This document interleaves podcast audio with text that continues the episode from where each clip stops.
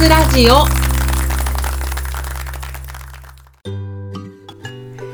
始まりました。キクワイン和活ラジオ。この番組は3000円台のワインをこよなく愛する3000円ワインの民マスタヤがワインにまつわる活動である和活について論理に語る番組です。ワインが好きな方そしてこれから好きになっていく方に向けてまるで美味しいワインを飲むように美味しいワインの世界をお耳にお届けする番組となっております。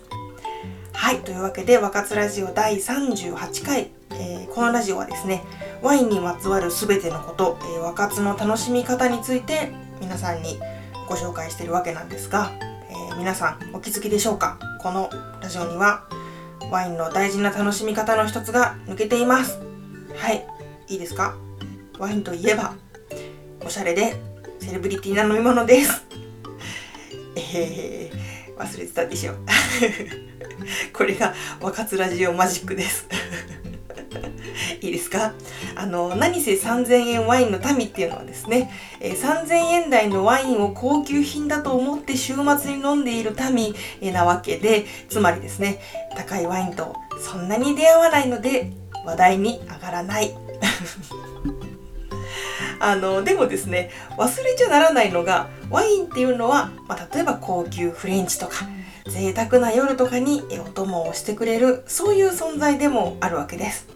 っていうか実際私が最初にワインの沼にはまったのも、まあ、コロナ禍に入ってすぐの頃に家で料理を作ることが増えてちょっとおしゃれな気分に浸りたいよねってとこも含めてワインをチョイスしてたわけなので、まあ、そう考えるとやっぱりちょっとこう非日常を味わえる飲み物でもあるんだよね。何が言いたいかというと私マスタヤジョエル・ロブションに行ってまいりました。わーあの高級フレンチ憧れのグランメゾンですよ皆さん。いやちょっと今日はですねこの感動を語りたいんですがあのっていうのもですね別に要人として招かれたとかではなくてえ9月は我がマスター家の結婚記念日があったんですね。それでこの結婚記念日っていうのが年に1回贅沢な料理を食べに行く日というふうにマスター焼計画んで決まっておりましてそれでね行ってきたわけです。ジョエル・ロブション声に出して言いたいグランメゾンの一つですがちなみに行ったのはそのロブションが入っている建物の1階ラ・ターブル・ド・ジョエル・ロブションの方ですなのでいわゆる本家本元よりも若干カジュアルではあるんだけど、それでも一食数万円なんてもう背伸びオブザ背伸びもう背伸びしすぎて足がつるぐらいでドレスコードがあるお店なんて一生に100軒も行けないよね。えー、いや敷居をまたぐことができて、えー、なんというか光栄でした。そんなわけで、もちろんね、このラジオは全てのワイン好きに開かれたラジオですので、毎晩500円のワインを飲むためにも、毎晩3万円のワインを飲むためにも聞いてもらいたいんですが、そうは言ってもなかなかグランメゾンの扉って叩けないじゃないですか。というわけで、今日は私が覗き見してきたセレブなワインの世界を皆様にもお届けしたいと思います。はい。いわゆるただの自慢です。いいだろう。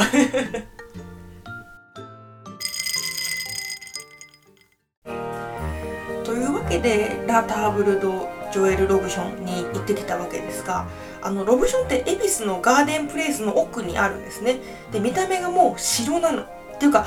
ガーデンプレイスって私が好きなワインマーケットパーティーさんがあるのでよく行ってたんだけど、あのね、今回行ってみて初めて、あっ、あの城ロブションだったんだって認識しました。知らんかったんかいっていうね、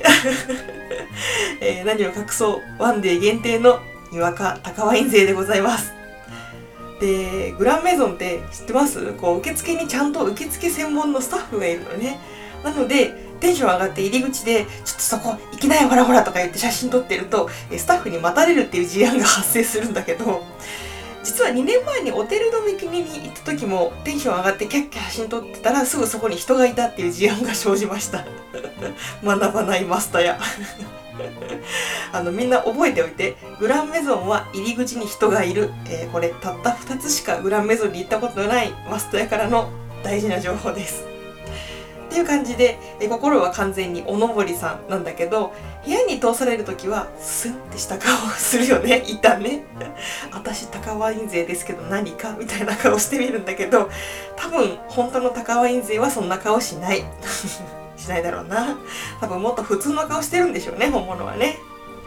でなんかこう慣れてますみたいな顔をしながら席についてねこう椅子とか後ろに引かれちゃったりしてそれもね慣れてますみたいな感じでうなずいてさ。でワインリスト渡されるじゃない？でこれがまた超楽しいのよ。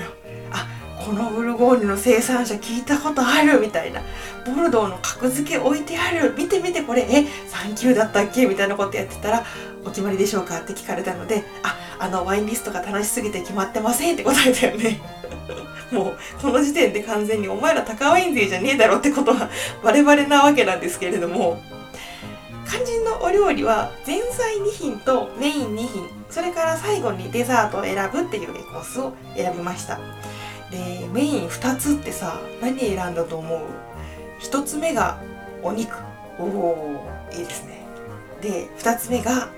お肉。いやどっちも肉。えー、もう全然スマートじゃないよね。お魚とかさあとこうおしゃれな野菜のグリルとかもねあったのよリストの中には。でもどうしても私は、えー、私の心がお肉を求めてしまいました。仕方ないここは率直に肉からの肉 行ってまいりました。いや美味しかったな。思い出してもうっとりしちゃいます。あのメインの鴨肉もう一回食べたい。というわけでお料理は楽しくいただいてたんですがこの日はボトルで1本ワインを選びました。あのペアリングすることもできたりするんだけどちょっとこうねフレンチに行ってボトルワインを頼むっていうねそういうことをやりたかったんですよ。あの完全に高級なおままごとみたいになってきましたけれども選んだのはタビド・デュバンのジュブレ・シャンベルタン2019でした。あのいわゆるブルゴーニュの高ピノ・ノワールですね。でこれがねエレガント系なジューシーさがあってかつふわふわのいちごみたいな香りがパーッと開いてえらい美味しかったんですけれどもさらに良かったのがソムリエからのご提案だったんです。えー、これねコルク抜栓した後にソムリエが少しテイスティングするんですけどちょっとまだ閉じてるかもしれませんっていうお話があったんですね。ただデキャンタージュするほどではないと思いますっておっしゃるんです。なので少しずつ注ぎますのでメインのお肉が来る頃に開くように調整しますねってこう言うわけですよ。かっこよくない？いや当たり前なんだけどあソムリエの仕事ってこういうことなんだなっていうのを何ていうの目の前で見たというかこれぞまさにソムリエと思ってあの知ってる？これ見たことある？みたいな。修学旅行で初めてレインボーブリッジを見た時の感動みたいななんかそういうの感じました。あの分かります？あ本当に存在したんだみたいなね。あの田舎者なのでおのぼりさんなんでそう思うんですけれども。でこの日ワインはパニエっていうこう銀の針金でできたカゴにね寝かしつけられてたんですがボトルを立ててるよりも空気との接触面があの大きいってお話をソムリエもしてくれて、まあ、早い話酸化が早くなるんですって話をしてくださったんですね。で本当こういう話も過不足なく、えー、してくれて私たちがワインのこと好きそうだなと思って途中でこう会話をちょっと切り替えてくださった感じとかといってもこう愛好を崩しすぎるわけでもないっていうか必要最低限喋ってさっといなくなる。でも目配せしたらすぐに来てくれるっていうほんとつかず離れず必要な時に手を差し伸べてくれる、まあ、そういうサービスに心から安心を感じました。なんかね大事にされてる感じになるよね。もちろんお金払ってるから大事にされるんだけどでもそうやって人として丁寧に扱われると何て言うんだろうな。こんなに大事にされるんだったらひょっとして私ってすごい大事な人間なんじゃないかみたいなそういう感覚になってくるんですよ。私はこの感覚を大切に思ってて例えばもう気持ちがカスカスのボロボロになった夜にたまたま立ち寄った近所のスーパーのレジで親切にニコニコされてちょっと人間味が戻ってくるみたいなそういうことって生きる上ですごい大事なんじゃないかなって思ってるんです。それが高級フレンチの人もいれば近所の八百屋の人もいるし美容院の担当スタッフとか、まあ、たまにすれ違うお隣さんでもいいんだけどなんかそこで人として大事にされたことでふっと魂が戻ってくるみたいな体験が人をギリギリのとこで回復させるのかもしれないなっていうふうに思うんですよね。まそういう場が日々の暮らしの中にいくつかある。そのことがきっと誰かの人生をそっと支えるしそういう場を私も作りたいってことを改めて思ったグランメゾン探訪でもありました。一体何を言ってるんだ私は。えー、すいません。ちょっと考えてることがタイムリーだったので、あの、ちょっとね、厚めになっちゃいましたけれども、まあ、結局、裏メゾンが何たるかなんて、所詮私程度の人間には分からなかったんだけど、でも、美味しい料理と美味しいワイン以上のトリートメント体験ができたなんかそういう夜になりました。いい夜でした本当に。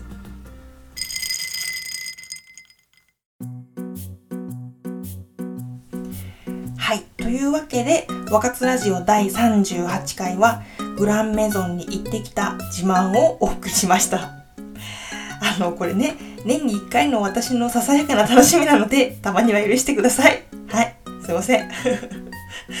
えー、ちなみにロブションってじゃがいものピュレが有名らしいんですね。で、そのソムリエが言うには、これを食べるためだけに世界中からお客様がやってきてくださるんですよっていうふうにおっしゃってて、まあ、あの、本当に舌触りが滑らかで、味わいもクリーミーでね、あの、美味しかったんですけど、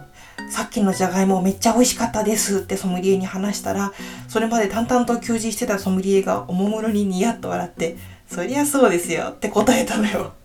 もうね、落ちたよね。ちなみに夫は後に振り返って、バブみを感じたと申しておりました。えー、バブみね。ちょっとこう甘えちゃうような感じの気持ちね。あのー、わかんない人はググってください。とにかく何を聞いても答えてくれそうな安心感があったと、えー、申しておりました。あの、まあ、喋ったらほとんど私なんだけどね。そういう感じで年に一度の贅沢は終わりゆきまして、えー、次の高ワイン会を1年後に開けるといいなと思いつつ、えー、日々コツコツと稼いでいきたいと思っております。いやー、頑張ろう。というわけで、若津ラジオでは皆様からのメッセージをゆるっとお待ちしております。お便りは若津ラジオのホームページのお便りフォームからいつでもお気軽にお送りください。えー、高ワイン自慢、グランメゾン自慢お待ちしております。それからノート、ツイッター、インスタグラムもやってます。3000円ワインのためと検索してフォローよろしくお願いします。番組の公式インスタグラムもやってます。ということで番組の配信は毎月どこかの金曜日となっております。若津ラジオ第38回今回も美味しいワインのお話がお耳にお届けできたでしょうか？それではまた次の和活でお会いいたしましょう。3000円台のワインをこよなく愛する3000円ワインの旅マスターがお送りしました。バイバーイ。